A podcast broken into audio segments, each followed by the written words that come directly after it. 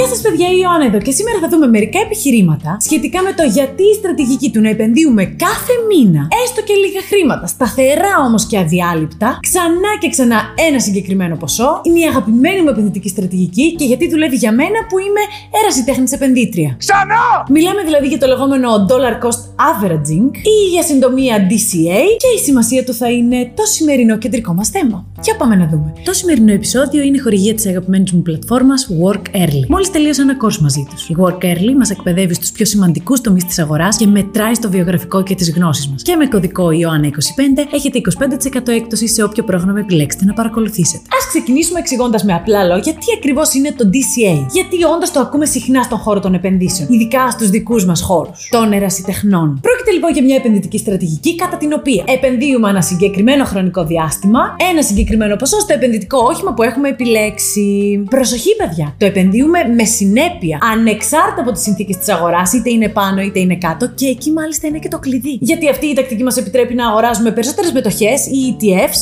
όταν η αγορά είναι στα χαμηλά της και λιγότερες όταν είναι πιο υψηλά. Έτσι όμως ισορροπούμε το μέσο κόστος των αγορών μας. Αφού εξασφαλίζουμε ότι αγοράζουμε πάντα τον μέσο όρο και ποτέ πολύ ακριβά, ποτέ πολύ φθηνά. Τώρα όμως, τι κέρδος μπορούμε να έχουμε εμείς προσωπικά από αυτή τη στρατηγική; Λοιπόν, πρώτο πλεονέκτημα αυτής της στρατηγικής είναι η μείωση κατά το δυνατόν του επενδυτικού ρίσκου. Δεν μας αφορά και δεν μας επηρεάζει η μεταβλητότητα της αγοράς, ούτε οι πρόσκαιρες αναταραχές αυτής. Αυτό συμβαίνει γιατί, παιδιά, απαλλασσόμαστε από τον κίνδυνο να επενδύσουμε στη λεγόμενη κακιά στιγμή. Μοιράζοντας τις επενδύσεις μας σε τακτά χρονικά διαστήματα. Απαλλασσόμαστε από τον κίνδυνο να επενδύσουμε μεγάλα ποσά σε ατυχές timing.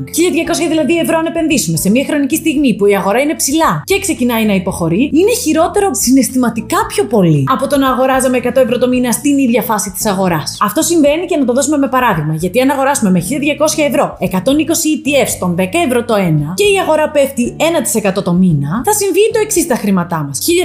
1200 μείον 1% που πέφτει, 1188 ευρώ τον πρώτο μήνα. Μείον 1% που πέφτει, 1117,20 ευρώ τον επόμενο μήνα. Και πάει λέγοντας. Αυτό θα πάει πάρα πολύ καλά. Αν όμως βάζουμε κάθε μήνα 100 ευρώ, τον πρώτο θα αγοράζαμε 10 ETF, τον δεύτερο μήνα 10,1, άρα έχοντας επενδύσει 1200 ευρώ και στις δύο περιπτώσεις. Στη μία θα έχουμε υποστεί όλη την πτώση της αγοράς στο σύνολο των χρημάτων μας, ενώ στη δεύτερη υφιστάμεθα την μείωση της αγοράς μόνο στα 100 ευρώ που επενδύουμε κάθε μήνα και λίγο από το προηγούμενο. Ενώ ταυτόχρονα αγοράζουμε με το ίδιο ποσό παραπάνω από το ETF μας, επειδή ακριβώς η αγορά πέφτει και 1%. Έτσι, όταν έρθει η άνοδος, θα συμμετέχουμε σε αυτή με περισσότερα δικαιώματα, περισσότερα assets. Αντικειμενικά, βέβαια τώρα. Το lump sum, δηλαδή το να επενδύσουμε ένα μεγάλο ποσό με τη μία, μακροχρόνια αποδίδει καλύτερα. Αλλά, παιδιά, όταν ξεκινάμε τώρα να επενδύουμε, αυτή η στρατηγική του lump sum, ειδικά όταν η αγορά πέφτει, δεν μας βοηθάει συναισθηματικά. Και είναι αλήθεια. Για να μπορέσουμε να συνεχίσουμε να επενδύουμε, πρέπει να είμαστε καλά με το μέσα μας και να είμαστε OK.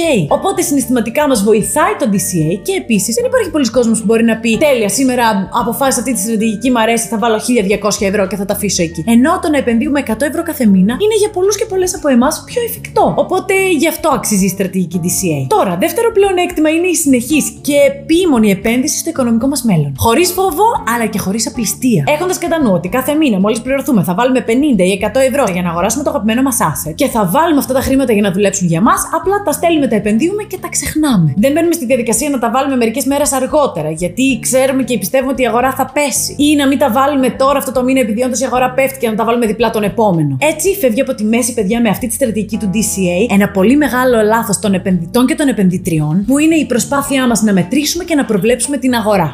Δεν γίνεται. Αν πάμε να το κάνουμε με σκοπό να περιμένουμε λίγο να πέσουν οι τιμές για να μπούμε και να αγοράσουμε πιο φθηνά, το πιθανότερο είναι ότι σε βάθος χρόνου θα έχουμε χάσει χρήματα. Επενδύοντας όμως πάντα το ίδιο ποσό σε συγκεκριμένη χρονική στιγμή μέσα στο μήνα, εκλείπει ο κίνδυνος του να πάμε να προβλέψουμε την αγορά και εστιάζουμε στο μακροπρόθεσμο στόχο που είναι η οικονομική μας ανεξαρτησία. Τρίτο θετικό της στρατηγικής DCA είναι ο πλήρης αυτοματισμός. Εφόσον είμαστε λοιπόν ερασιτέχνες επενδυτές και επενδύτριες, το τελευταίο πράγμα που θέλουμε είναι να σπαταλάμε χρόνο για να κάνουμε έρευνα και ανάλυση και αναζήτηση του καλύτερου timing για να το αγοράσουμε και να προλάβουμε να το αγοράσουμε στο σωστό timing το asset μας. Άσε που και πάλι, παιδιά, δεν θα το βρούμε. Δεν μπορεί κανένας και καμία να κάνει time the market. Ακόμα και οι άνθρωποι που έχουν μπροστά τους όλα τα εργαλεία. Είναι πάρα πολύ επίφοβο. Οπότε το να επενδύουμε ώρα σε κάτι τέτοιο δεν είναι απαραίτητα κακό γιατί μαθαίνουμε την αγορά και μαθαίνουμε τη διαδικασία την επενδυτική. Αλλά από την άλλη πλευρά πλέον δεν το λες και παθητικό εισόδημα ή παθητικές επενδύσεις, το λες δουλειά. Ρε πολύ βρώμα η δουλειά. Εμείς, παιδιά, πραγματικά που το κάνουμε αυτό πράγμα για να έχουμε μια οικονομική ανεξαρτησία σε κάποια χρόνια από τώρα, θέλουμε να σπατάλαμε 5-10 λεπτά το μήνα για τις επενδύσεις μας. Αυτό ήταν. Ε, αυτό μπορεί να μας το χαρίσει το DCA ως εξής. Πηγαίνουμε στην τραπεζά μας, βάζουμε μια πάγια εντολή και λέμε ότι κάθε 5 ή 10 ή 15 του μηνός, όποτε θέλουμε εμείς, θα στέλνουμε 100, 150, 200 ευρώ στην πλατφόρμα της Freedom 24 για παράδειγμα. Ύστερα το μόνο που κάνουμε εμείς, αφού τα λεφτά μπαίνουν αυτόματα εκεί και δεν ασχολούμαστε με αυτό, μπαίνουμε στον επενδυτικό μας λογαριασμό,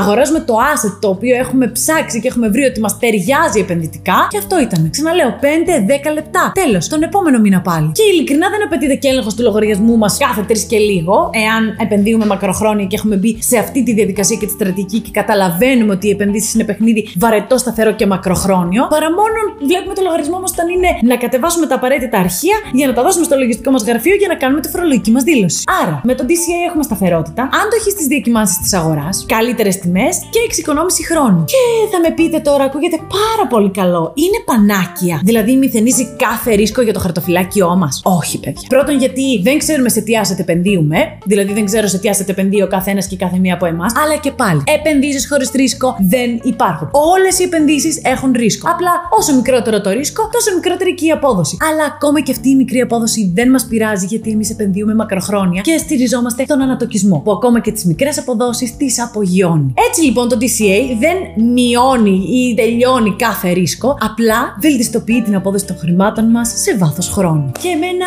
αυτό μου αρκεί, ειδικά στη δεδομένη στιγμή. Γι' αυτό, επειδή έχω κάνει την έρευνά μου, επενδύω κάθε μήνα 1000 ευρώ σταθερά στο ETF DGRW.eu, το οποίο ακολουθεί τις μεγαλύτερες αμερικάνικε εταιρείες. Δίνει μέρισμα, γιατί ναι, θέλουμε να επενδύουμε μακροχρόνια και καλό είναι αυτό, αλλά ας πληρωνόμαστε και κάθε τρίμηνο από τις επενδύσεις μας. Ε, το ETF DGRW.eu μας πληρώνει κάθε τρίμηνο. Μάλιστα με μέρισμα το οποίο είναι φτιαγμένο έτσι και σχεδιασμένο το ETF να αυξάνεται συνεχώς και εννοείται είναι αφορολογητότατο. Δηλαδή είναι UCITS που σημαίνει και η υπεραξία, όσο δηλαδή και να μεγαλώσει το ETF, αλλά και τα ίδια τα μερίσματα δεν φορολογούνται νόμιμα από το ελληνικό κράτος. Τα δηλώνουμε, αλλά είναι αφορολόγητο. Και αυτό ήταν τώρα ξέρουμε γιατί το DCA συμφέρει εμάς, τους μικρούς επενδυτές και επενδύτριες, αλλά και πώς ακριβώς να το κάνουμε. Με συνέπεια, αυτοματοποιημένα και συμβατά με μια μακροχρόνια επένδυση. Αναμένω ερωτήσεις ή απορίε για το όσο είδαμε σήμερα ή ιδέες για επόμενα βίντεο. Αυτά από εμένα σας φιλώ και τα λέμε αύριο.